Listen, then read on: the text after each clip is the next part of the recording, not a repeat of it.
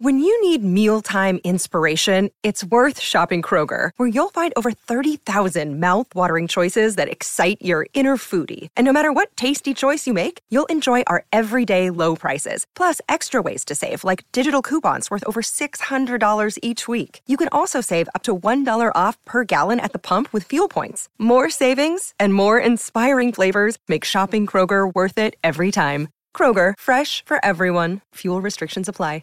You're listening to a Score North podcast right now, and if you're a business owner, so are your customers. In fact, I could be talking about your business right now, telling the tens of thousands of loyal fans about you and sending them to your business. Find out how you can partner with your favorite Score North podcast. Visit scorenorth.com now and enter keyword partner. Fill out the form, and we'll get in touch with you quickly. Once Phil, Judd, Declan, or others start talking about your company, you'll be amazed at how many fans start showing up. So visit scorenorth.com now and enter keyword partner.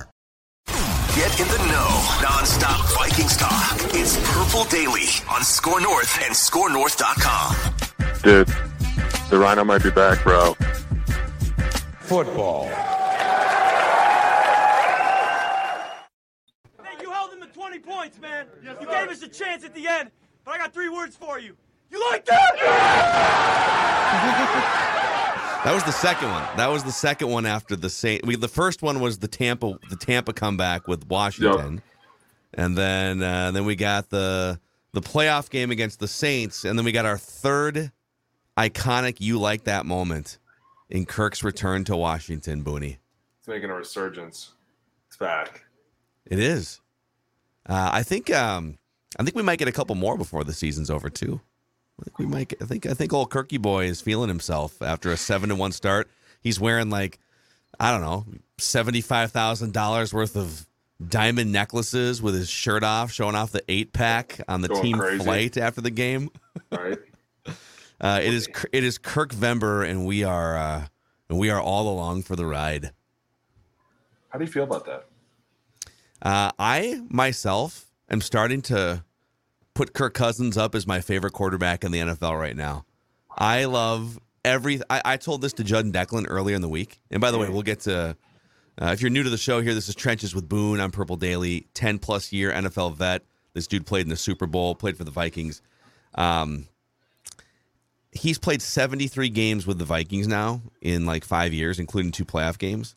Sunday was my favorite Kirk Cousins performance because you know, it wasn't his necessarily like his best performance or like best statistical performance. You know, he'll he'll go out and throw for you know 325 and three touchdowns, no interceptions at home against the Lions or something. But he goes on the road, his old stadium.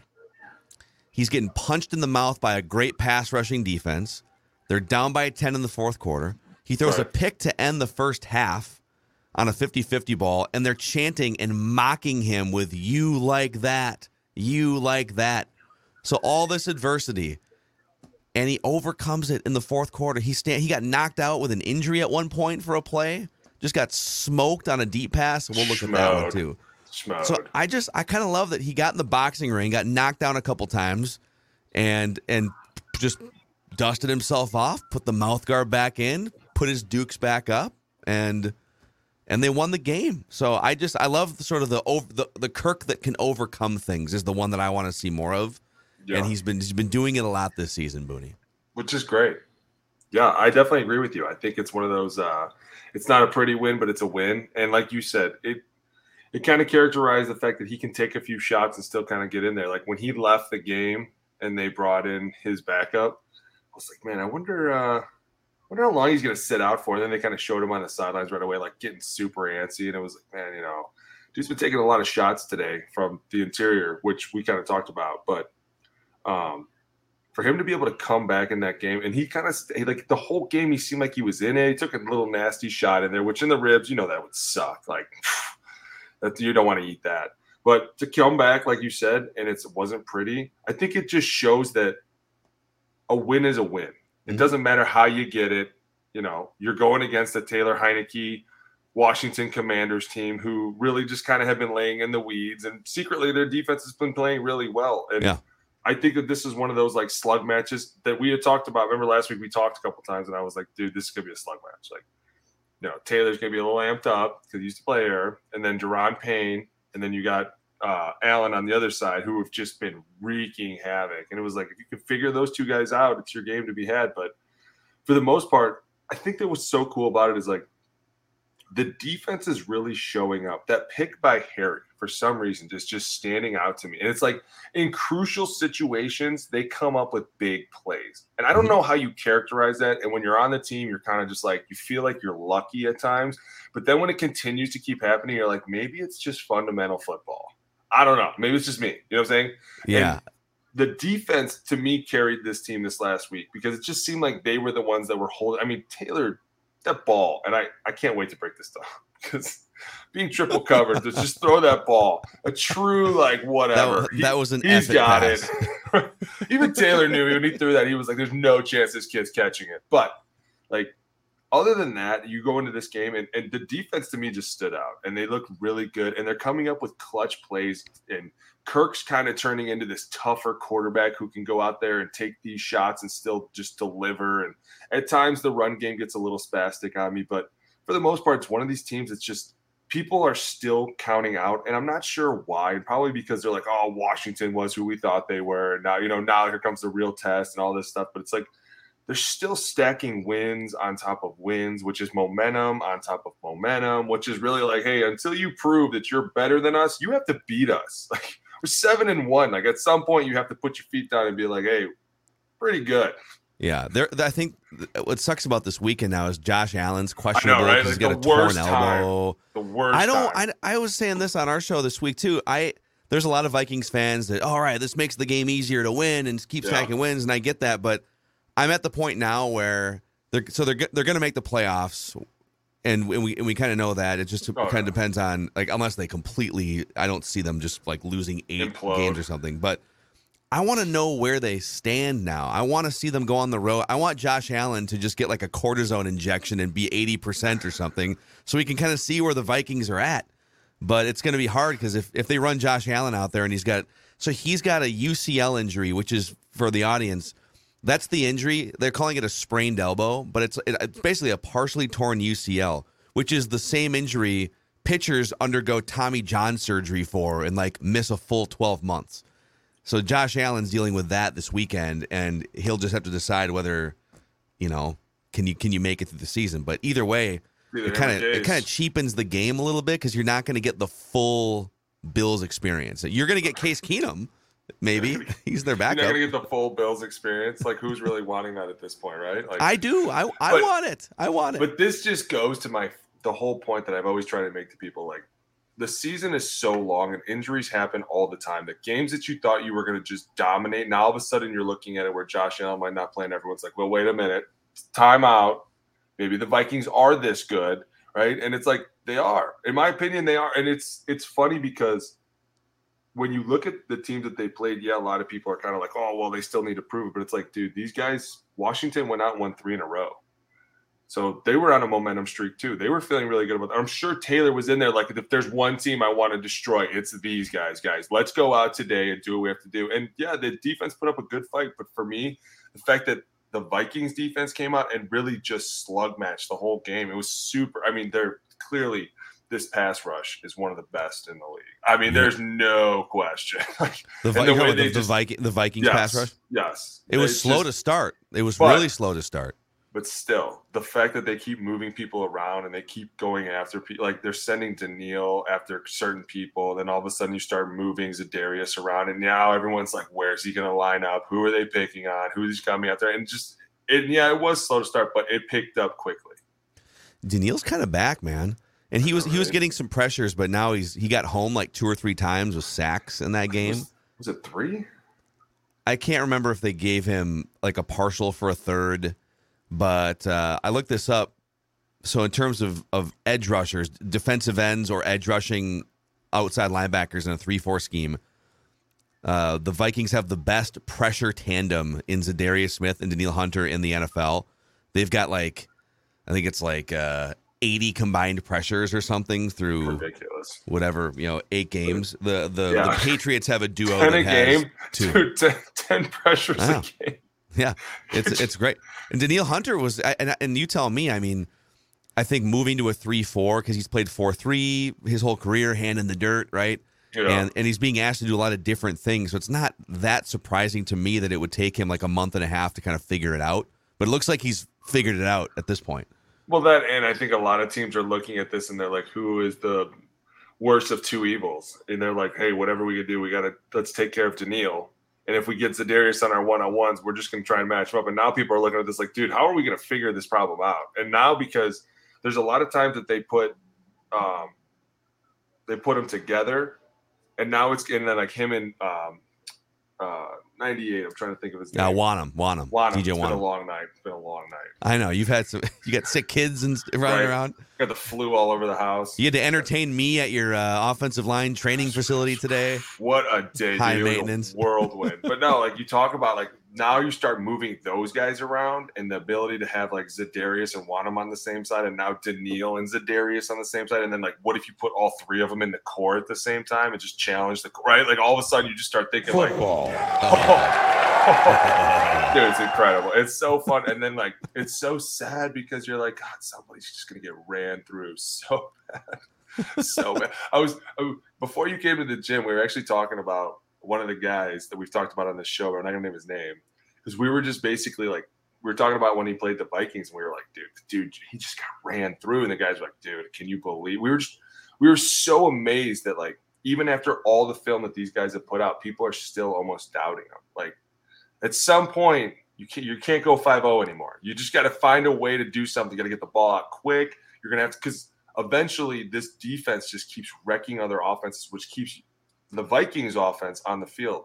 Which Yeah. eventually, in turn, just starts moving the ball in these drives that just last long, and you're just beating on their defense. And that's what it's like such a, a team win. And they're coming up in clutch situations and making clutch plays. And it's like they're feeding off each other. And you see it on the plane. That's that stuff's really not that fake. I mean, you don't have to be fake after the game. So the fact that they're starting to gel so well as a team, and then like the continuity, you see it on, on all over the TikTok and everything. I mean, that to me is like, dude, this team is. You should be more afraid of this team than you think you should be. So let's let's go down that path for a second because it does feel like there's just a and obviously when you're winning a bunch of games, you're going to be happier on the team playing. This is the longest Oh, yeah. winning streak Kirk's ever been a part of.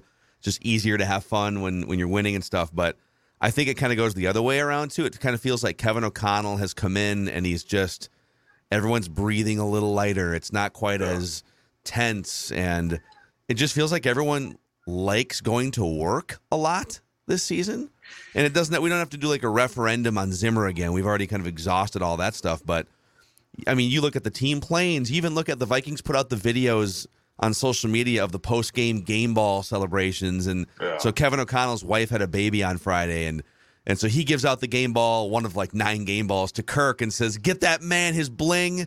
And then Ziggy Wilf comes in with a game ball and gives it to Kevin O'Connell for having his first baby.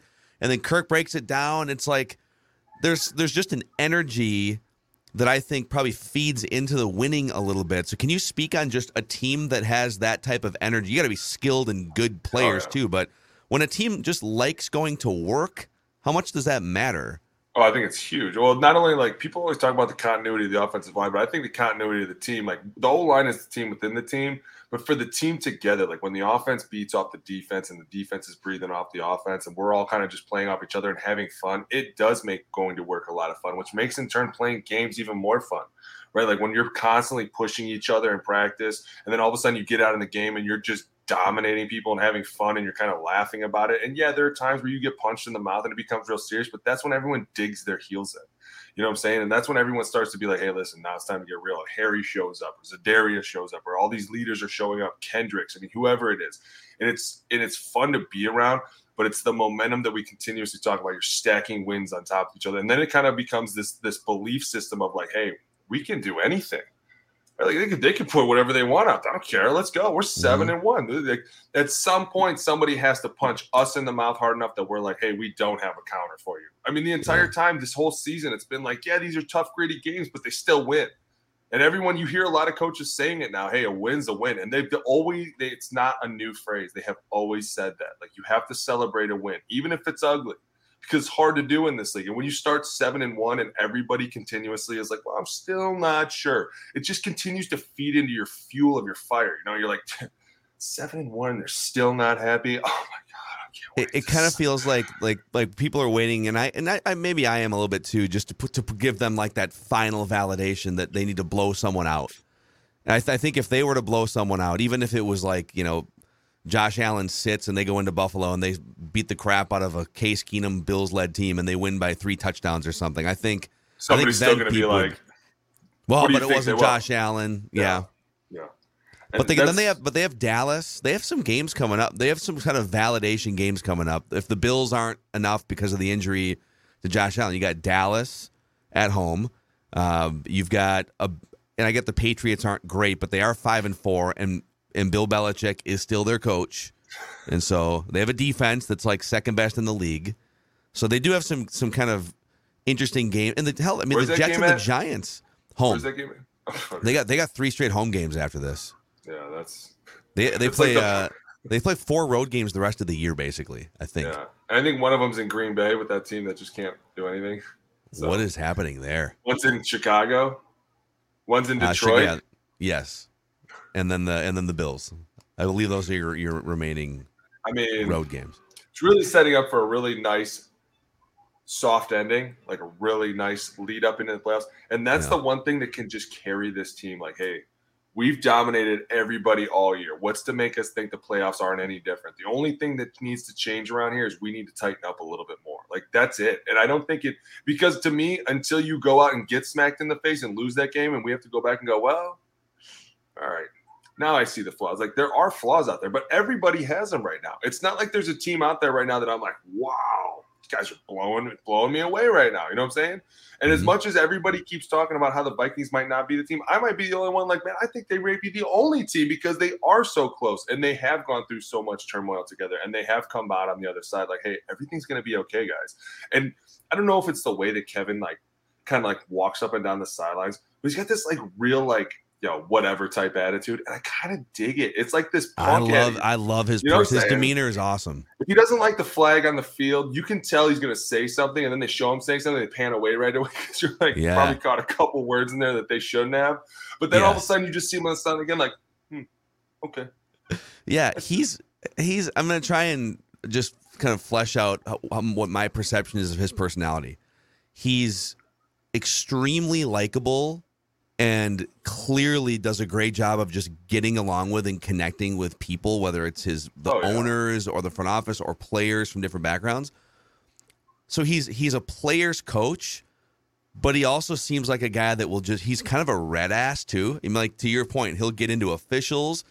He'll chirp Kirk when he's coming off the field. Hey, you know, he'll put the play sheet over his face so you can't read his lips on TV. But do that now. but he's he's a player's coach. He, he there's a little John Harbaugh there. I, I brought him up on the show a million times. Where, and that's a God. I just brought up a 15 year like borderline that's Hall a of Fame coach there. coach, dude. But just demeanor, like he can. He's a kind of a cool dude who can connect with players. So he's kind of a player's coach. But he but he'll hold people accountable, and he can be kind of a red ass, and he's got different levels to his personality. Don't which I think is genuine because it's hard to be. And I've never really heard this, but I never heard someone call me a red ass. I mean, but Mike Zimmer is the ultimate red ass. right, Just- it's just- hard to be like that, but still be a personable coach because sometimes you have to be like, where do you draw the line?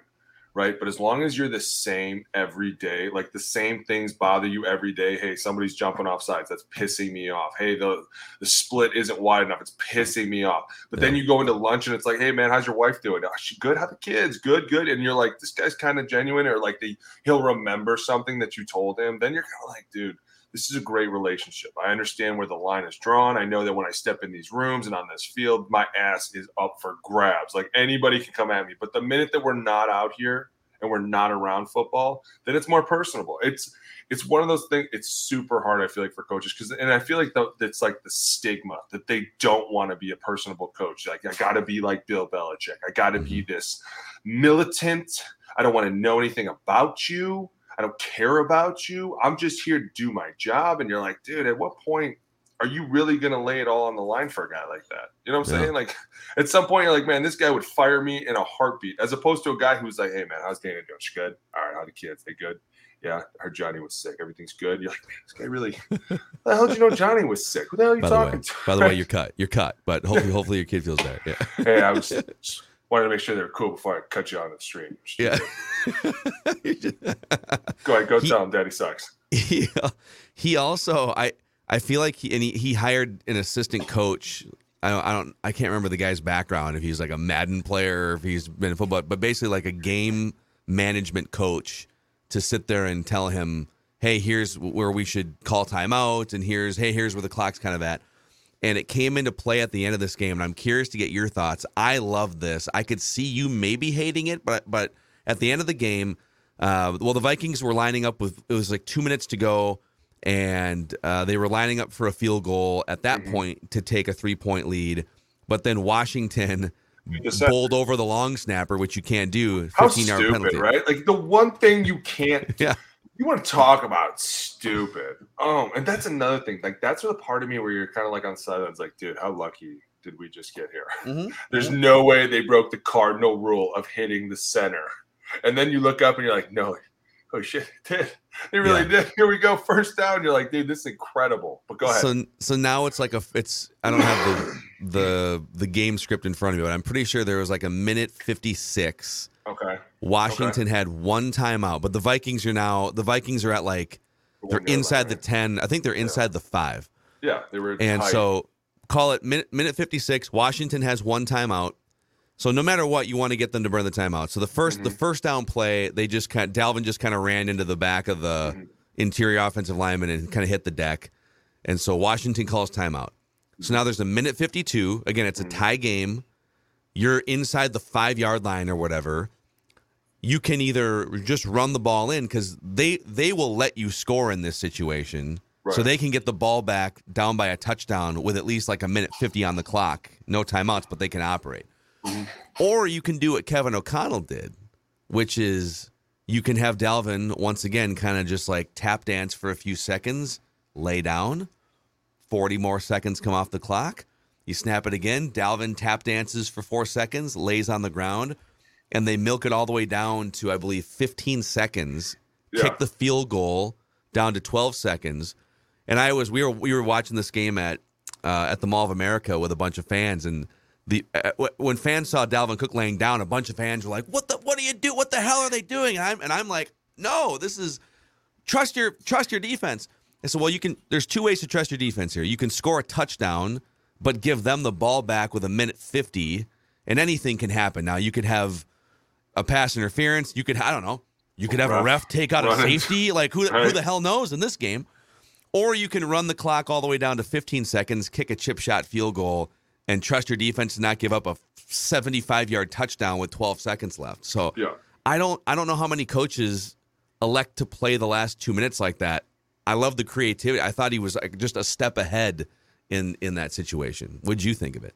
I thought it was great. I thought it was.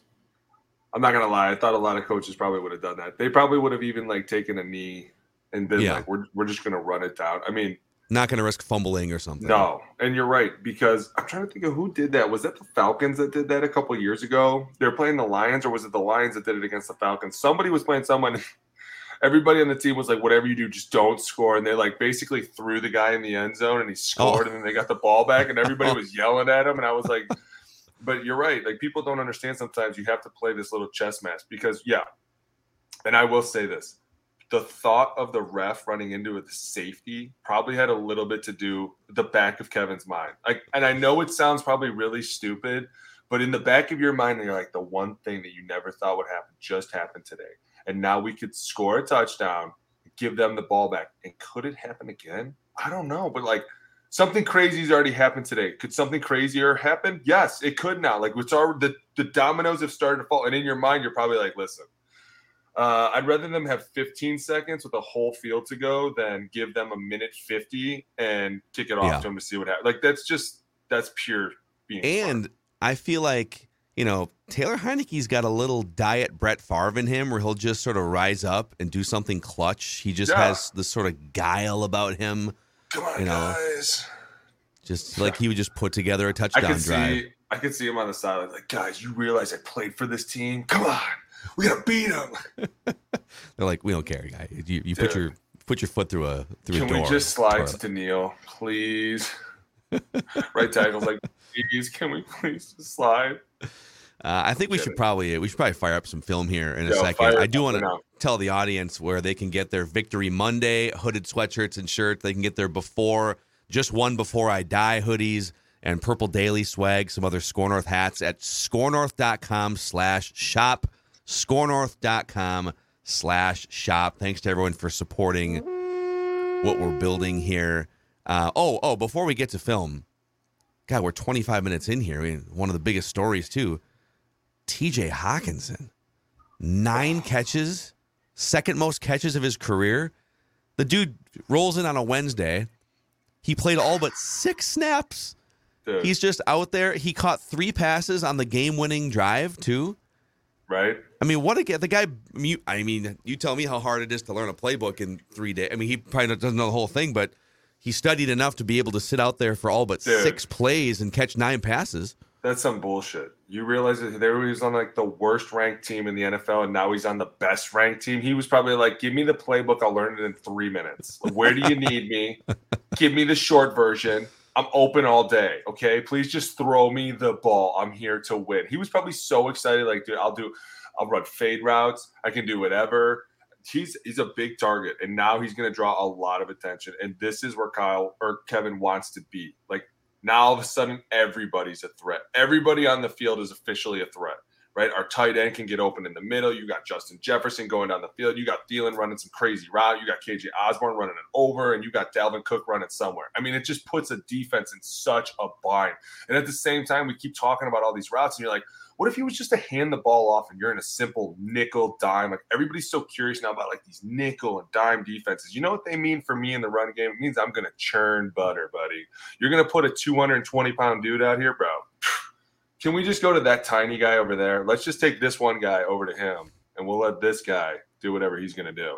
You know what I'm saying? Like it's it's it's almost too fun, dude. I know. I enjoy this. I I love that trade. I still have been, been thinking about this for a week. Like I don't know what the Lions are doing. I it's, he's a 25 year old former eighth overall pick, and they're It just shows you their bailing on him. Dude, it shows their loyalty to anybody in this league. Anybody's tradable. Anybody will can get us something. It's gone. It's I'm telling you, it's not going to be good for teams because it's going to show people eventually like I mean nothing to you. I was a first round draft pick with you. I was with you through all these hard times. And now, and I'm not saying he's mad because he's probably like, hey, listen. Oh, he really loves this. He's probably like, I'm really sad to go, guys. Hey, when's my flight tonight? Yeah. can, I, can I just charter my own plane up there? I will just go right now. But My stuff. How are we gonna get my stuff? Just leave it all. I don't. I'll just. I'm just gonna buy some new stuff in Minnesota. Yeah, and not Don't that I about care about the Lions at all because I don't. But if you're one of the players on their team, you're like, wait, what? we're we're seven games in. We're already tanking. What are we, the Colts? it. But then they come back and they beat the Packers. Right? It's a crazy league. What does that say about the pack? Whoa. Should've Yeah, that last gets kinda feels Should've like the- year, Brody. Man, If he doesn't make the thing is- playoffs, you think he comes back for another year just to be like, it wasn't me?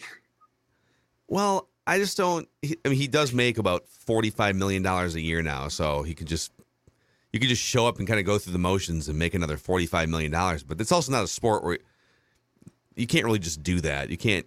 He doesn't. It doesn't seem to me, watching from the outside in, like he's really interested in being there. He's not. He clearly doesn't want to help young receivers get better. He's kind of just over that at this point in his career. You know, the did. amount of just like eye rolling and hands in the air, and you know, he's not. I don't know. I don't blame him for being mad, but he's not helping fix it. What did you expect? You showed up on August 1st, you saw the team, and you were like, I'm cool with this. Week six, all of a sudden, hands are in the air, tablets are flying across the field. It's like, okay, well, what, what went wrong? From day one to now, I feel like everybody has only themselves to blame. What the hell went wrong from then to here? And at the same time, you're right. Like, eventually, that negativity on the field, and people probably laugh at me to say that, and it probably sounds so corny. When you people are just throwing stuff on the field all day and yelling and bitching, eventually you're like, I don't want to be here anymore. I don't want to go get my face kicked in all day and then turn around and have you bitching at me. And then I come off the sideline, the OC's upset, then the O line coach is mad. Then I go home, my wife's mad. Like it's like everybody's just mad, mad, mad.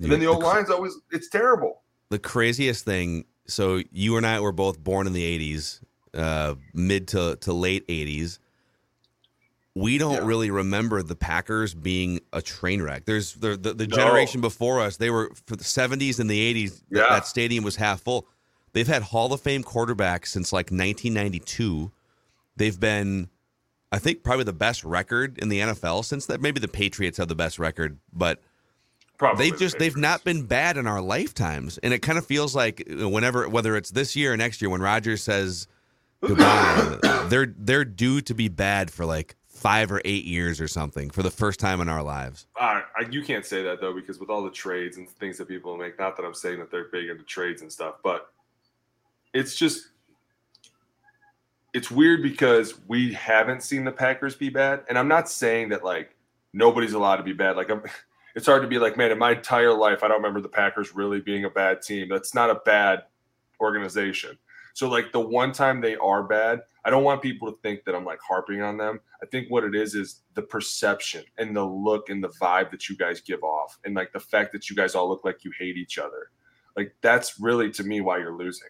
Instead of being out there like, hey, that was supposed to be a dig route, buddy. Not like Yeah, yeah. like it's constantly this, and it's like, dude, if seriously, Yeah. would you want someone to constantly say that to you? There's so much going on, and we get it. There's so much human error out there, and bad things happen, and people do stupid things, and you're like, dude, what the hell was that? Are you awake? But then you have to turn around and be like, hey, if I continuously yell at this guy, eventually I'm just gonna break him down into nothing. He's gonna think that everybody, even his best friends around him, are collapsing on him. He's got nobody in his back pocket, and then all of a sudden he's gonna go in the shitter, and then all of a sudden I'm gonna hear about it. So it's like you're constantly trying to pick guys up and be like, hey, it's okay. Everybody gives up sacks. Work from it. Move on. Yeah. It's not like you're an idiot. What are you doing? Like there is a time for that when you're in a clutch situation and you're trying to grab somebody's attention. But it's like you turn the TV on every Sunday and there's constantly somebody yelling at somebody, and you're like, dude, it's it's a lot of these old guys. It's like, dude, how crusty are you guys gonna be before you just leave? Seriously, if you're just gonna be here to yell at everybody because you're old, get the hell out. Yeah. If you're old, I want to see you laughing. I want to see you having fun. Like, dude, I'm, I'm 45 and I'm here to have fun. Not I'm 45 and God, I'm just going crazy, snapping tablets. Like, dude, what? Eat a cheeseburger and chill out for a minute. My godson. I would be curious in some alternate universe because Rodgers is 38. You know, he doesn't have kids. He's he's he seems like a very he's he lives his life how he's going to live his life. I would be curious in an alternate parallel reality to see if he had kids 10 years ago, would he have a different demeanor and be more patient with rookie players at this point?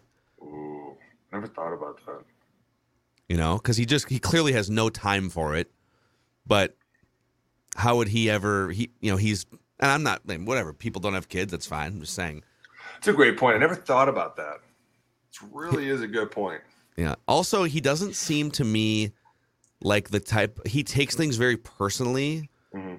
you know he cut off his family 15 years ago and he gets into these media wars and stuff and he'll he just he's very i don't know there's an insecurity there or something but he doesn't seem like the type of guy that you can coach really or coach hard like you can kind of yell at tom brady you've seen Belichick do it like brady will argue with mcdaniels and stuff back in the day you'll see i mean hell you'll see kevin o'connell get into kirk on the sidelines Yeah. I can't remember, unless I'm forgetting, a head coach, McCarthy or LaFleur, get into Rodgers for a bad play or bad body language or something. It's almost like they're afraid to do it because they'll lose him if they do it.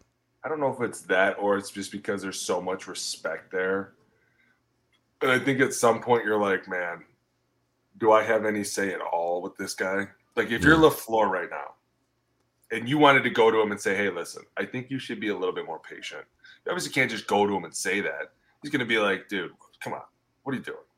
He's going to be like, I know. I just, I think maybe if we're all just chilled out a little, like, I don't know how you even would do that. If you're Matt LaFleur, you like Aaron Rodgers. Dude, what a Super Bowl. He's been playing forever. And you're going to go to him and be like, hey, I think you should be more patient. He's like, hey, I think we should run some easier routes. Like, he's going to have a good comeback. You better have a second one to come back with. You know what I'm That's saying? fair. Like, don't don't be like, you're right. It's complicated offense. We should simplify it a little bit. All Like, right, cool. All right. Here we go. Ready, You're so right, Aaron. My bad. Simple on three. One, two, three. Simple. Okay, so listen, we're gonna go back to simple choice routes. Uh, all right. Do you want to you want to stare at some film here? Football. Okay. Well, we're gonna go segment within a segment because uh, the first clip of film. By the way, we're about I don't know we're what 33 minutes into this thing. This would be a good time if you're listening on Apple or Spotify. If you want the visual to go along with Booney uh, talking us through some film, just go over to the YouTube channel on Purple Daily and you can find us there. But uh, every week we fire people's asses on this show, and uh, I'm going to bring up this clip here, and we're going to are- fire. We're going so to fire hard. fire You're this so hard guy. on this. You're so hard on this ref right now. Everybody makes bad decisions. Let's run this play at full speed. This would be the play where uh, Taylor Heinicke threw a bleep it ball 50 yards down the field. Three Vikings defenders, and uh, at least in real time, it looked like one Washington player, but were there potentially two Washington players, one wearing a zebra shirt on this play?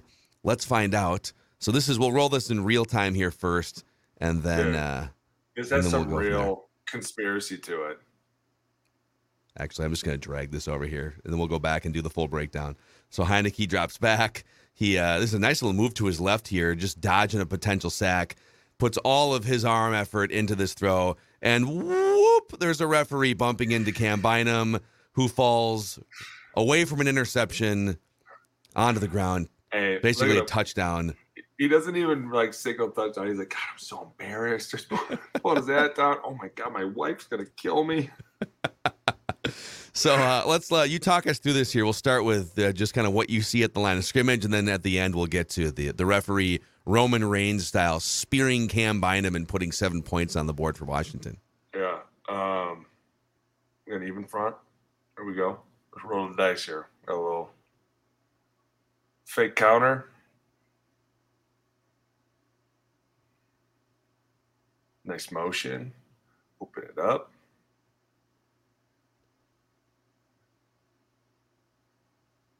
Oh, we have a pulling guard here. Or no, Center. pulling. So we have a pulling center. It's sometimes you can change it up because if the center doesn't feel like he can get back strong enough on him, he'll call it. He'll call up.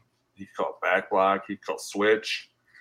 You hate it though because when he says switch, that guy looks at you right away like, okay, now I know what's going on. He kind of knows it's more of a pass because you obviously can't pull the center in a real power like this. Oh, okay. But you got to love the inside move here. And look at, and obviously they want Charles Leno Jr., the left tackle. They obviously want him to set out there tight because it's a play action. And the one thing about play action is if you set them really sh- firm on the line, you can get their hands down and you can get on them faster. Sometimes this action back here will help you, but this action's kind of crappy. Like it's always kind of run like this, like really not serious. So obviously Zadarius does a great job coming inside. And two, Charles kind of turns open towards him. He obviously way oversets him.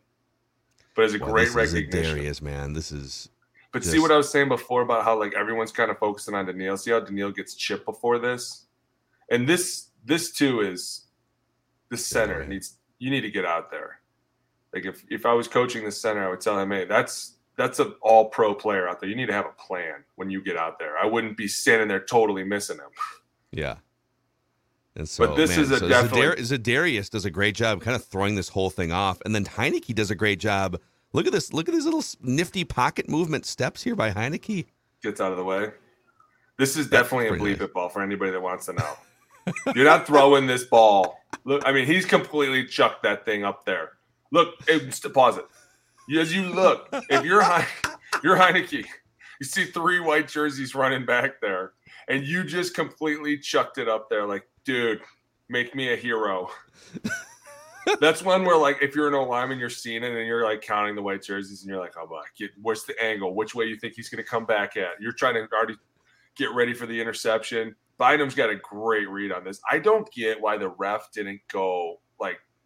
What's he? What is he doing? I, I think what Guy, he thought was what are you doing? when you watch it in slow mo, it kind of looks like he sees the ball coming and he sees the receiver to his left. So he got, tries to go to his right, and then he sees Bynum and he goes, he tries to get out of his way, but he doesn't. Okay. He, he kind of So he checks. he him. knows the ball is in the air at this point, He and clearly, he- if you go back, you can and see he knows these guys are here Yeah. on the right side. But but Bynum coming across, He's probably legit. Like, there's no way Taylor just threw that ball. right? He's like, hey, there's no way he'll, there'll be a guy over here. Oh my God, there's a third guy.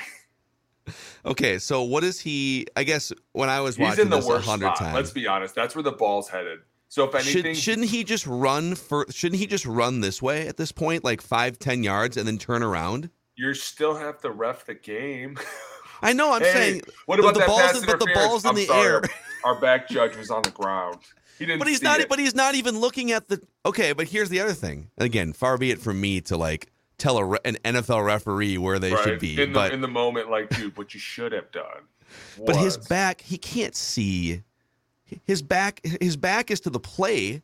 But I think if he was to go to his right, he could turn his head. You see what I'm saying? Like he's just trying to get out of the way. And then right here, he sees Bynum and he goes, oh shit. And look, he kind of takes a step to the right, but shoulder checks him.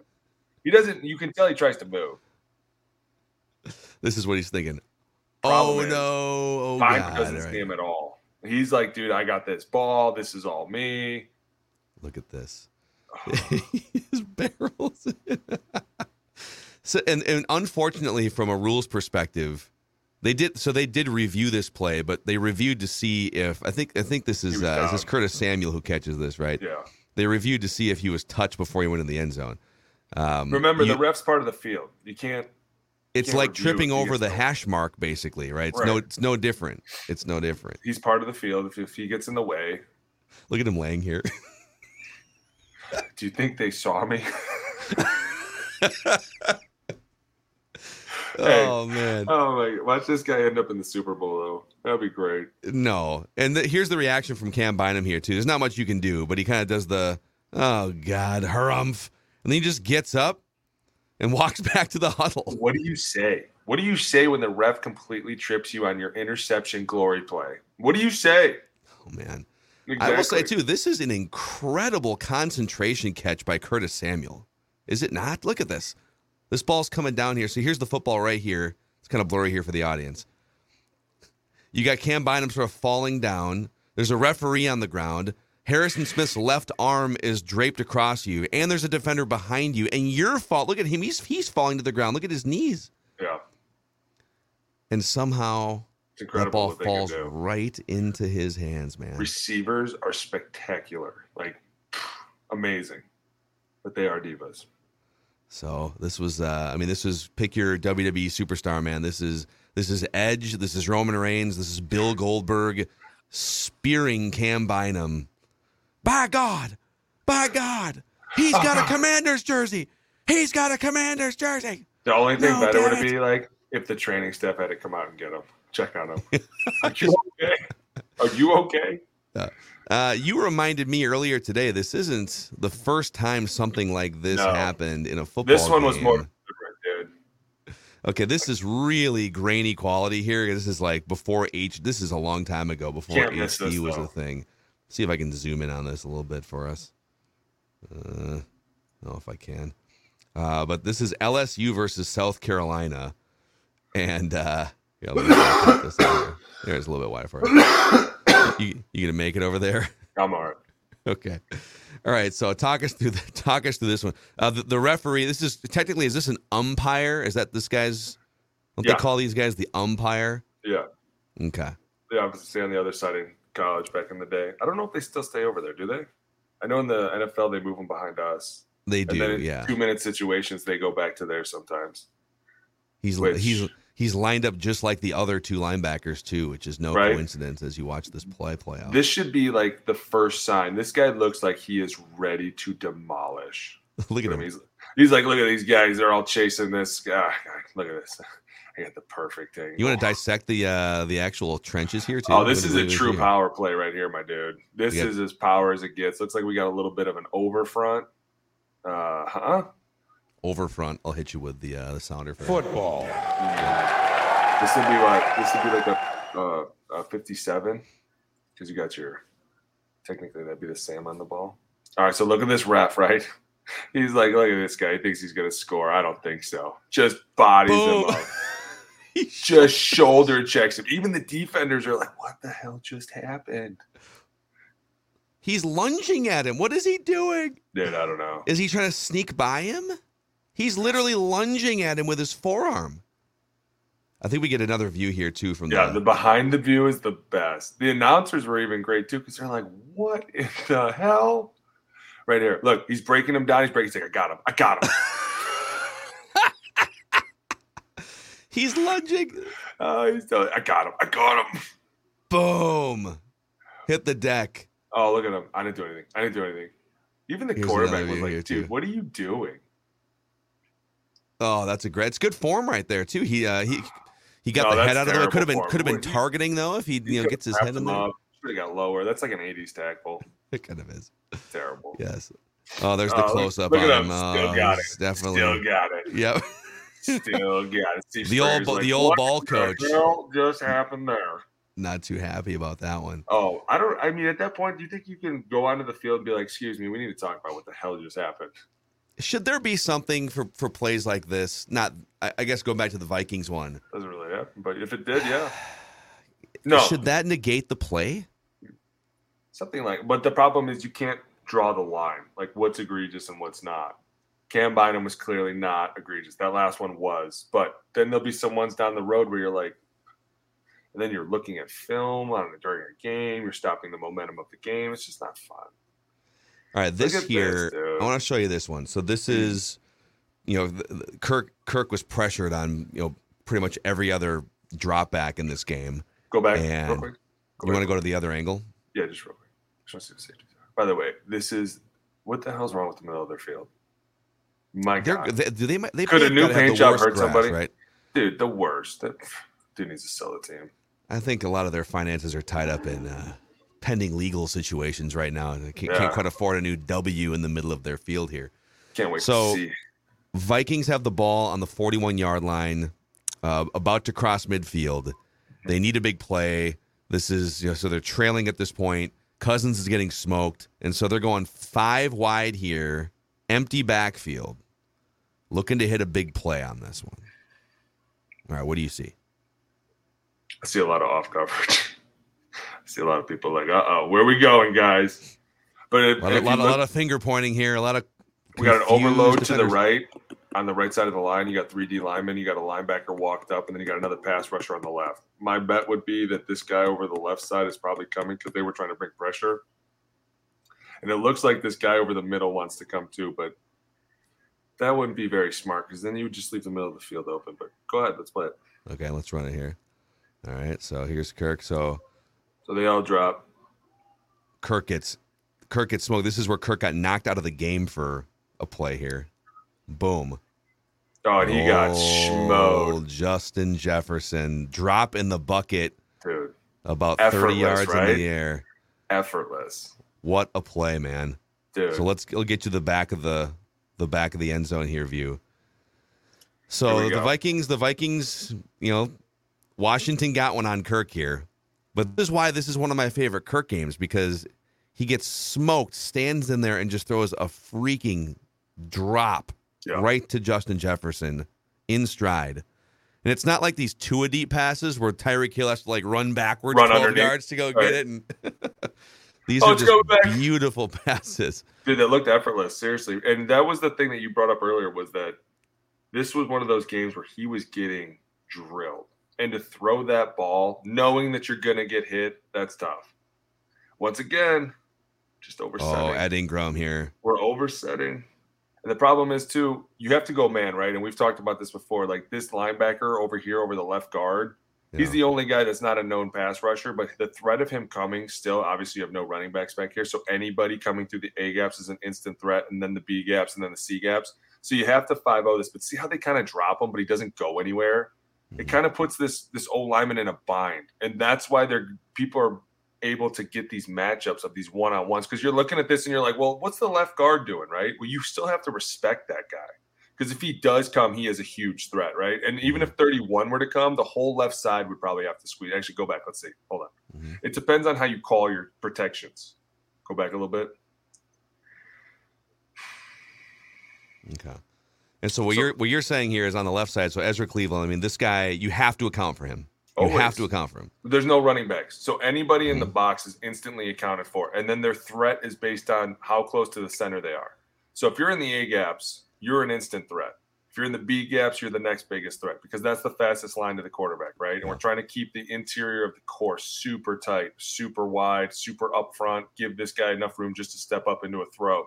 But at the same time, this 31 right here, like everyone's kind of eyeing him. And it depends on, and I don't know how they call their protections, but here we probably would have been like, hey, 5 right, because he's on the right side. See 31, see how he's Mhm. across. And remember, when we talk about sides, the center is always neutral.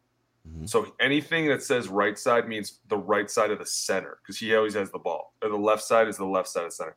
But see how 31's to the right? If you say Darrisaw, we're going to say 5 left, you make him have to look all the way across the ball and get back to block. I don't know who that is. Say Montez Sweat.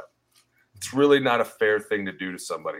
So instead, what you do is you say, hey, right tackle, since he's right in front of you, and right guard, he's right in front of you, and you guys can see him more naturally as you set back. We're going to go 5 0 right. So if he comes, even if he comes to the left side, he is instantly our guy. Why? Because there's no running backs. So if he comes, we have to shut it down. And that's why these become really tricky because you're doing two things at once. You're looking at somebody and you're setting somebody else. So you're basically looking at a guy that's six yards off the ball, trying to read whether he's coming or not before the ball snap. And this is why like paying attention during the game is really important. Does he have a mantra? Does he do something? Does he smack his hands? Does he jiggle his fingers? Whatever he does, and what does he do after that? And if he and can you can you pick those up on like when you you're can. watching film? That's kind of the stuff you're looking for, right? always what you're looking. You're looking for Yeah. really detailed things. Where are his feet pointed? Where is his hand pointed? Which way is he facing? Which like a lot of times you'll see like look at the right the right defensive end, right? See how he's got a huge stagger. You know he's coming up the field. He can only go one way, straight up the field. You're talking about then- over, over here over here by uh, by No, no, no, other side, on the other side. side. Gotcha, gotcha. Yeah, see that that's a big stagger. Like he's only going one way. He's actually kind of leaning to the way he's showing you he's going.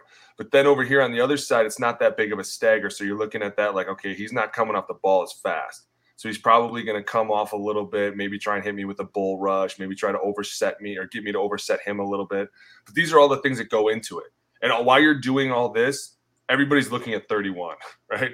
It's Yeah. sometimes it's really annoying because you have to respect him, but at the same time, you almost think you know if he's coming or not. But you just like, but that one time that I totally misread this, I'm gonna get the quarterback smoked. So, So it's wouldn't It's a from lot. a from a quarterback perspective here, and we'll run this so you can so you guys can see the sort of the the end zone look at this big play here. But so 31 here, I would think with with veteran quarterbacks, and I will say Kirk Kirk does not handle pressure and blitzing as well throughout his career as some of the other like 10 year veteran quarterbacks do. It's been a pro- it's been a problem for him. He just doesn't. I don't know, for whatever reason, he just gets skittish or whatever. But um, but he is a veteran and he can and he can stick it to you. Wouldn't you invite in this situation when everyone's spread out? Wouldn't you invite 31 to join the party and try and put some pressure on you because it means the middle of the field's wide open? It just means that there's a there's there's There'll one be a, more place we can- moment, right? There'll be a moment where the middle of that field becomes open, and as long as Mm-hmm. Kirk looks over here to the right and was like, "Hey, give me that two-step quickie," yeah, Mhm. it'd be great. But at the same time, there's nothing wrong. I mean, whether he comes or not, it really just becomes Kirk's problem to know who's hot, and when he becomes hot, it's the receiver's responsibility to know I'm the hot receiver. You know what I'm saying? And that's why sometimes, yeah, it's great if you have an like an offense that understands. Like even this, see how he steps up there, 31 Mhm. like you're getting dangerously close to doing so. It, it just puts a lot of pressure on a lot of people. But the right side of the line here, with these three bigs over here, you guys should be thinking get off the ball together. See how they're kind of all going out, which is fine if you're confident enough to get out there. But Ed oversets. And with a quick hand swipe, and you're not balanced, and you're trying to see how his leg is straight right there, Yeah. and he and Daron Payne is about to hit him with this quick inside move, yeah, you don't want to be there. You want to be more like Ooh. Bradbury, bent knee, right? I'm ready to move. I got my hands on him. It becomes trouble, especially because these big guys, when you're looking at them, I mean, you're looking at him in real time, and you're like, "There's no way this guy can be this fast. There's no way." And then you I'm set gonna- up the ball, and you're like, "What the hell is this dude eating? My goodness!" I'm going to give Ed Ingram credit on this play for not have to. holding, for not holding, because he could have wiped out a 50 yard pass play if he would have got ha- Holdy and Hansy right here. This right here. If he, if, if, and maybe he did hold a little bit here, but not enough to get called. You know, if you're gonna make, if you're gonna get smoked, uh, you might as well let the play live on how it's gonna live, I guess, unless your quarterback's about to fumble. Right. But But you don't know what's what's going on back there. so Kirk gets He absolutely smoked here. Look, the ball's up and he gets hit right in that rib cage. You know that hurts. Oh my gosh. Bam. But think about that. Defender just barreling in on you. And by the way, if it wasn't uh, if it wasn't him, 52's coming around here too, kind of But this is the problem. He lulls he lulls uh Cleveland to sleep, which is very hard because remember, you want to go help your friends, but this guy's standing two yards away, and you're like, he hasn't Yeah. committed, he's not doing anything, and I see my friends over here in trouble. What do I do? And I'm going to help my friends. I'm sorry. yeah. And so I suppose this is this ball is probably coming out quick anyway. So if he's Well, you're five man protection. The ball better be coming out quick. yeah. So if if 52 is gonna tap dance there at the line of scrimmage, he's not. You got to go help your friends. Absolutely. Break Yep. ribs, dude. Coaches And use it all the so- time. Look at this freaking ball, just right in mo in stride. Justin Jefferson inside the ten yard line, pumped up. Look how fired up he is too, right here. Primal scream, Primal. scream. getting up From a off the turf. Mmm. Uh, just a thing of beauty. I have another one here too, just a kind of a, a tactical thing I'd love you to take a look at from the Cardinals game. So, one of the things that my amateur football viewing uh, mind loves, just watching these games from a fan perspective, it's the it is the the illusion of complexity in the red zone where they're running they're they're running different personnel in certain spots, but they're running the same the same concepts, I guess. Like jet sweeps inside the 10 yard line all the time. And sometimes they'll hand it to Jalen Reagor. Sometimes they'll hand it to Justin Jefferson. They've scored touchdowns on those plays. Sometimes they'll fake jet sweep, maybe fake a handoff to Dalvin, and then throw a pass to a tight end, wide open Johnny Mundt, I think, in this game, if I remember right. Uh, here's another variation of all right, we're gonna we're gonna put a guy in motion in the red zone here, and then you can talk us through this, but I'll just run this play at full speed to start with. So Jalen Reagor across one way, coming back. Okay, we got some crisscrossing here. And then before they ran something similar, they did the crisscross, fake it to Dalvin, and then Johnny Mundt broke wide open for a touchdown reception in the red zone. Isn't And it crazy here- how many plays you can come off of one play? Look at that. And then Dalvin gets in. And this is probably the better the better view right here, but I love these Y hides. If run properly, you can break open the defense because what happens is when you run this Y hide, the great thing about it is number one, like you said, the the creativity of simplicity. Like when you get into the red zone, you've shortened the field down a lot, so it really becomes easier for the defense to kind of close windows faster. So the more you can have them thinking and running around or even pausing, like a lot of times the coaches do this kind of stuff is they want people to freeze. I want you to freeze right there. So if you have two guys crisscrossing and at the same time a third guy following, it's kind of like everyone gets caught in this who has the ball, what's going on, and so they just kind of mm-hmm. panic for a moment. But what's great about these plays, especially with these Y hides, where you'll see Irv Smith over here off the ball, is you get the offensive line running, right? And you get these big boys up front running, and you tell them the offensive line, hey, listen, you're going to push it. Normally, what you do is you would push it to a guy number five, right? So you're going to go out, right guard, right and center are going to work up to five, right guard, right tackle are working to the mic. You basically see 20, see how he's going across. He's man with Reagor, so he's out of the picture. this is 20 right here. Yeah. Yeah. And you could even straighten it up, but I always enjoy when they had angles, right? Like most and people probably don't know what I mean by this, but like when you push the offensive line to number 5, you're making a you're creating a better angle. You know what I'm saying? Like if you were to draw a line from Bradbury to 5, it would have a it would have a sweet angle on it. Mm-hmm. Let's run this here so you can see the But they don't. They they straighten it up. So they basically tell Darrisaw and Cleveland, we want you to go to the closest backer. We're going to have Irv Smith come back and hit this defensive end. And if you've done properly, it can create a huge wedge. Because look at Darrisaw, see how he's climbing. Ezra's got Allen, Zach Allen.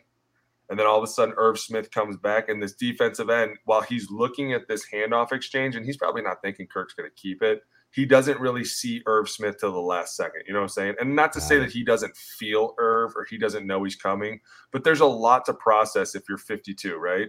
Who's got the ball? Is he handing it off? Is it a pass? Oh, by the way, I'm about to get smoked from the left side. Like that's just a lot going on. And then, oh, by the way, where they're handing the ball off to Dalvin Cook, who I probably can't tackle by myself.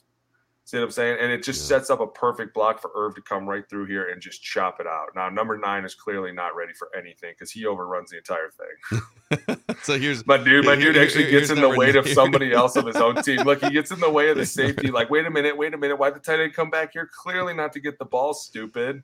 So number nine, yeah. So number nine starts out over here. All right, let's watch his. Let's just watch his journey on this play. Okay. Well, he's he's got Irv man to man. So the minute he sees Irv go back, he probably thinks it's a pass. And this is another thing. See how he's got direct eyes on Irv. He doesn't even know that Dalvin has the ball.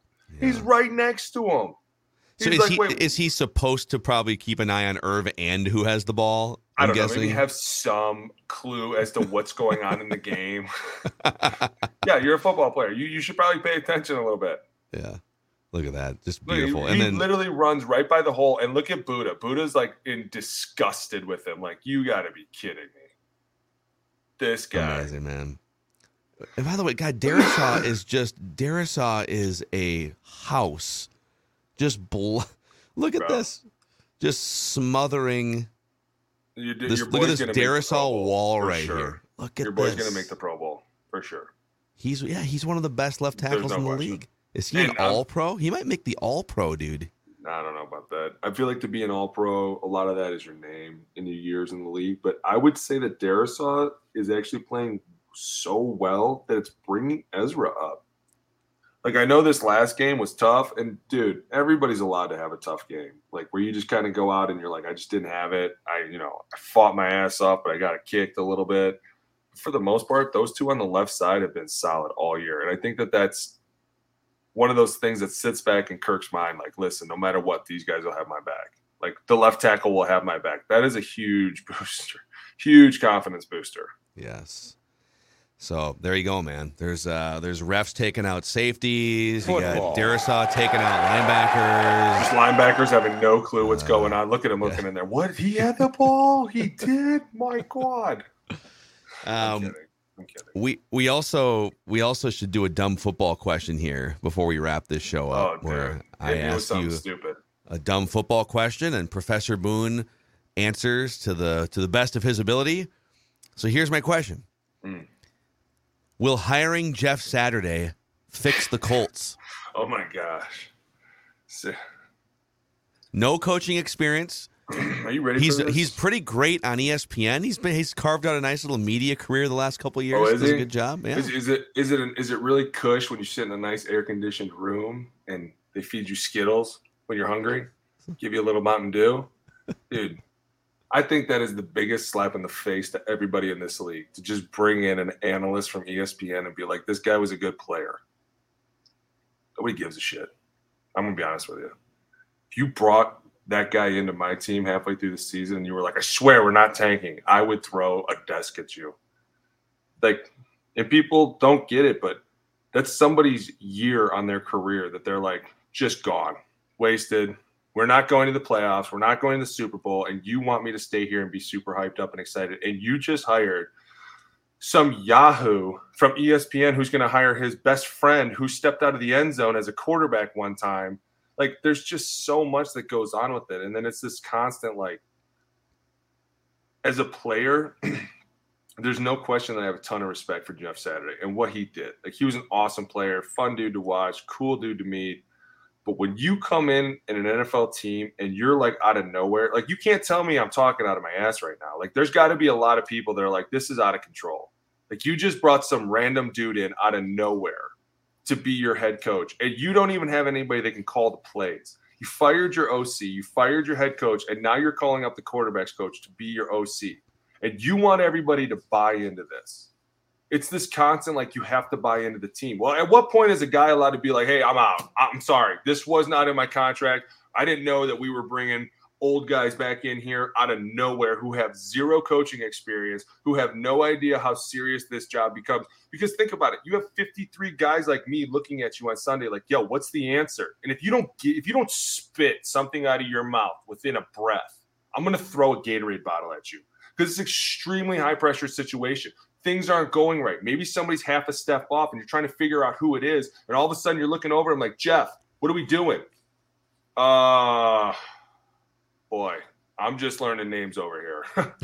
you're Carl. It's a, You're Pete. Sorry. I'm Jeff. Are you Brad? Right? Who's the GM? Channing, right? Yeah. Like, dude, tell me if I'm wrong, but is this not the most idiotic thing you've ever heard of in your life? And I don't care if it does end well, it still has the making to be the dumbest thing I've ever heard of in my life. And at I some th- point, as a player, you have to be like, dude, that's enough. Yeah, no, I mean, getting your point of view is is fascinating here because I, I think if if I were another coach on that staff, if I had, if, let's say I I'm an assistant coach and I'm or I'm, maybe I'm a former player and an assistant coach, so I've done I've done both. So I got done Wayne. playing, and Reggie Wayne's on that staff, who You by the way good. has just as much credibility in terms of like career accolades. He was Time on out. all those teams. Time out. We're not we're not really gonna put Reggie Wayne down there, are we? I mean, Reggie Wayne was like that dude for Mhm. a long time. Like I get it that being a great offensive lineman is cool, but being a great receiver is even cooler. And a guy that never really trash talked anybody, that just kind of went out there and had sweet hands. Like you're just like, dude, this guy was and he's an assistant coach on the team and he totally gets bypassed for a guy who's working at ESPN. Like you can't tell me he didn't go into that locker room and just break everything. Like I got passed up. Yeah, I got passed. Yeah. Well, I've been I've been grinding through all this work. I've been making copies and highlighting words and drawing routes and running scout teams. And this guy shows up day one and he's the HC head dog. What? There's no way he's okay with that. No way. yeah, and I know you and you brought up with the Vikings last year that there are some times throughout the years where it's like, all right, are the are the Wilfs around much? Are they in New Jersey? Kind of where where are they? And so you don't want absentee owners, but kind of feels to me like Jim Irsay has just gotten in the driver's seat. He's grabbing the wheel with Jim Irsay's got hands on ten and two here, and he did this hour long press conference. And he's he's talking about how me and Chris, Chris Ballard, the GM, like me and Chris, and we decided this. It's like, well, Okay. what's really happening you're making decisions as an owner and and chris is going along with them because he doesn't want to get fired probably Exactly. right so it's That's just exactly what it is. He's like, hey, let's bring in Jeff. Chris is probably like, holy shit. Yeah Uh, who? uh, the, the, guy that played here like 20 years ago? Um, uh, time out. Time out. Jim, Jim, explain this to me. Why this sounds like a good idea to you? Because I'm the owner. Duh. You're so right. I'm so fired either way. I'm getting cut either way, dude. Sure, sounds great, bro. Probably telling his wife pack up, get the kids moved out. Let's let's roll re-enroll in schools. We're out. No, No, I'm, I mean, dude, I'm, I'm I don't know who's gonna get kicked out of the league first, Snyder or Irsay now. Because this, I mean, you know, all those owners are scratching their head like, what is he doing? What is he doing? He's bringing guys in out of nowhere mid-season. What do you? I just want to know, and maybe I'm the only one that's like being a Debbie Downer. I just want to know what you say day one when you come in. Hey guys, I'm Jeff. I'm your new coach. We've never met.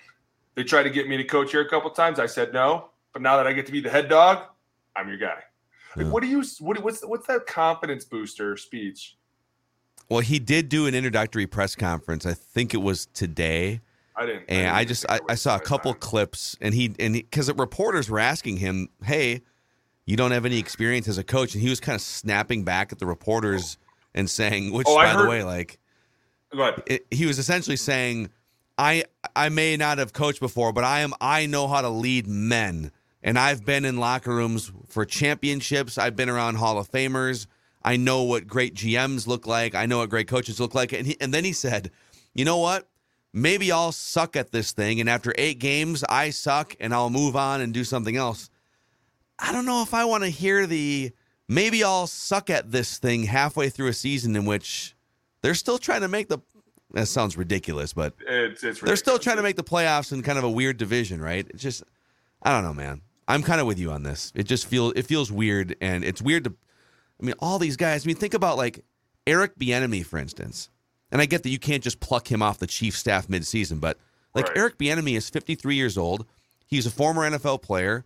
Uh, he's he's been one of the top offensive coordinators with Andy Reid, and like in at the end of the day, I think I think Eric Bieniemy might just be he he. Speaking of red asses, like he'll he's really hard nosed, and and there's been some things with him and Mahomes on the sideline. So I don't know if he'll be a great head coach, but he deserves a chance before Jeff Saturday. right. That's So every time point. we elevate it, just, we're just Jeff Saturday is just going to be a coach. Eric Bieniemy, Reggie Wayne. well, It's um. The don't. Rooney Rule is going to definitely jump in. Somebody's going to jump in here and go, "This is bullshit." You can't just mid-season not even hire a coach from college or pros. Like you can't just go hire some CEO from Apple because he's great at managing a company. This isn't what this is. This is a football game, and that's why I heard uh, the one clip I did see because I didn't even waste my time with this nonsense. But I heard Irsay was talking about like coaches nowadays are afraid. Yeah, they're afraid of you guys. They're so afraid to make mistakes because they know when they do, you're gonna just chap the shit out of their ass all day. Why'd you do this? Why'd you do this? Tell me why you did this. Hey, uh, maybe because we were in the middle of a football game, bro.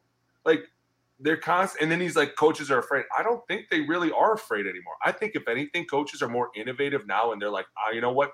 I'll give you the best example. The Commanders game. They, they ran one of the dumbest plays I've ever seen, like a triple, triple toss, whatever, right? And he throws it way out of bounds. And they all start laughing. And they're kind of like, and then they went to um, what's the OC's name? He was here, Scott Turner. And he's up in the box and he's kind of laughing. And you're like, dude, did they totally just run the worst play possible, but just to see if it would work? Like coaches now will throw anything out there to be like, dude, let's see if it works. Look at that Yeah. play. Remember when Amari Cooper, a couple, what was it that Monday night game against Cincinnati, when they did that triple reverse to him and he threw the ball? It was horrible. Yeah. it was an interception, and he's like, I really just would take that back. Like coaches are more not afraid than ever because they're like, people want to see crazy things. Let's give it to them. Mhm. Like this is what coaches have wanted. Especially the younger generation of coaches are like, dude, the wheels are off. We can do whatever and just blame it on the fact that we're trying to be creative, right? and they don't care as much about media criticism. They don't, which is great. It shows me as a player, you don't care what anyone at the outside thinks, dude. I like you even more. If you can shut the outside world out like we can, you're cool with us. Come over here. But it's when you're constantly bringing up these blips of like, you know, uh, like coaches used to say, like, you know, I'm not not reading the tabloids, but people are putting them in my locker. You're like, so you're reading them? Yeah. You read, or they would like post them up in the room and be like, "Can you believe somebody came and post these up?" Like, dude, I saw you walk out five minutes ago. I taped. you ta you taped it up there. You were wasn't me, cutting that out of the newspaper earlier. Right. It's the coaches that are like, they come in, they're just completely oblivious to the outside world. They're like, dude, what, what's going on? They hate us? Who cares? Who cares if they hate us? Right, you're working, right? Let's go work. You're like, all right, this guy's cool. But for him to say that, coaches are afraid, and to be like, you know, Jeff's not going to be afraid. I'm telling you right now, he's already got Bolton the Bull material for the Oakland Raiders because he's out there tweeting how bad they suck. And if I'm on the Raiders, I'm like, dude, I don't care how we win this game. We're winning this damn game. We're gonna go out here, and I might get in a fight with this dude on the sidelines. Like, this is why, this is why this was just a bad decision, right? Take a I've guy never that's thought about that angle. So let's. Uh, So I'm going to pull up his his Twitter account because because he's been in the he's been in the media the last few Think years. of he's all got the he's got people he's criticized. Think of even got all the Colts players. Dude, think if he talked about any of the Colts players. Like in his mind, I guarantee you he went back and was like, history. Have I said anything bad in the last four years? Uh, Yeah, look at this. So here you nailed. So a couple weeks ago, October 30th, Raiders look horrible. Something wrong with my fantasy stats. Says Davante Adams has zero for zero in the first half. You know, face palm emoji. So Davante Adams. Can you imagine current coaches? Uh, oh. You know, like if, oh, go, go, Kevin O'Connell's Twitter account, he's just like, "Oh, the Packers are terrible." you just That's it's, why- it's so out of context. it is out of context, but at the same time, when you step into this world and you step into this coaching world, everything you do is up for grabs, right? And that's why I think this is just a bad decision. Like, you got bulletin board material for the first week you become the head coach. You got your own team looking at you, like, what are we doing? The play caller, like, there's just and I know I give a lot of coaches a ton of crap, and I do because it's kind of fun, right? Because I don't have any coaches anymore. Yeah. But there are a lot of them that were just geniuses at what they did. And they took them 50 years to learn things and to understand things and figure out things. Like I'm thinking about guys like when I went to Arizona and Tom Moore was on staff, and I was like, my God, I've been watching Tom Moore on TV since I was a little kid. And you go up to him and you're like, and you think now about how like Jeff Saturday probably passed up how many guys like that in this league that have been in here for 40 years, have grinded through so much tape, film, could tell you every single defense ever created, why the blitzes were created. I think of guys like Tom Rathman, who gave me the best blitz presentation every single week, the most detailed, and would sit there for 12, 16 hours a day and just break down film because he wanted us to know things. And it pisses me off because I remembered those dudes grinding while we were grinding. You had a great appreciation for them. Like these dudes care as much as we do. And then here comes this slapdick off the street in some suit. Like, dude, I'm not getting the vibe anymore. It's like almost like, and then you go out and you're like, coaches are afraid. Like, no, they're not. And if they are, they're more afraid of you than anything because you guys don't even know what you're doing. I'm. I would love to know what F- Frank Reich, who has put together a nice career as a and coach is a great in the dude NFL, from what I hear.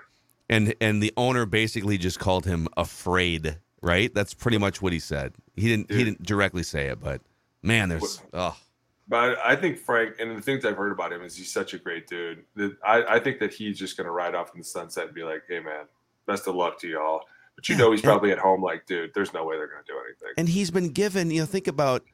Okay, and I, I'm trying to think. Quarterback was, problems. was he given like broken Philip Rivers too? Because he was given Yes. here are here are your quarterbacks. There you go. Broken Matt Ryan, Boom. broken Carson Wentz, broken Philip Rivers, and uh, you got to go make some chicken salad out of that. Jacoby Brissett.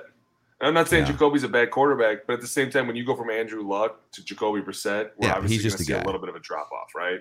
Yeah. And that's why, like, you feel bad for these coaches, and you're like, coaches are afraid. And you're like, well, you really didn't give them much to use. You're right. You gave him a broken Philip Rivers. He took you to the playoffs.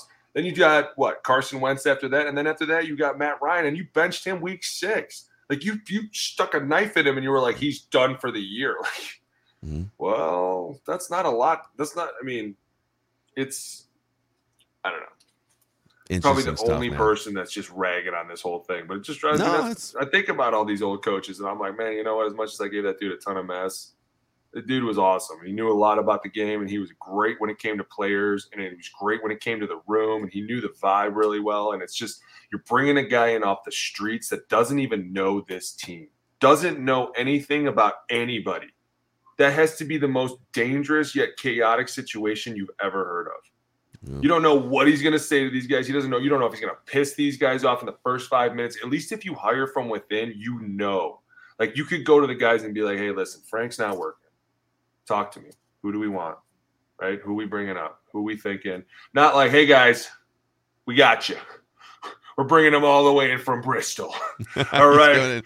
roll he's bringing, the red he's carpet. bringing Ryan Clark, Dan Right. Orlovsky, and Mike Greenberg. He's bringing he's Oh. bringing Stephen A. Smith's going to be the Greeny. defensive coordinator.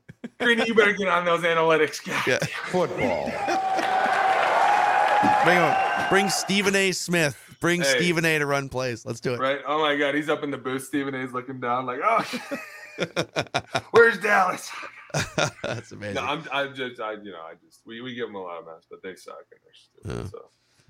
All right. Well, uh, there's your trenches episode here, folks. I don't know what more you want from us. Breaking down know, right? film, ripping Jeff Saturday, Dude, celebrating the Vikings. Watching car, I can't move it. Bear Bear's watching cars over there. oh, you're watching cars over there. Little man Oh, wasn't feeling good today. oh poor I guy. He's moved. I don't think he's moved since I turned it on. he just passed out. He is. He's like, oh, I love him. It's my guy. Uh, he's Alex Boone, 10 plus year NFL vet. Uh, Phil Mackey, Trenches with Boone here on Purple Daily, the YouTube channel. Please click subscribe and the like button. And also, if you could give us a five star rating and a positive review on Apple, that would be great as well. We'll see you guys next week. Splash Weather Repel Premium Windshield Wash features a three in one formula that repels rain, sleet, snow, and bugs while leaving a streak free shine. It keeps you seeing safely all year long. Pick up some at Walmart today. See safely on the road when you apply a little splash.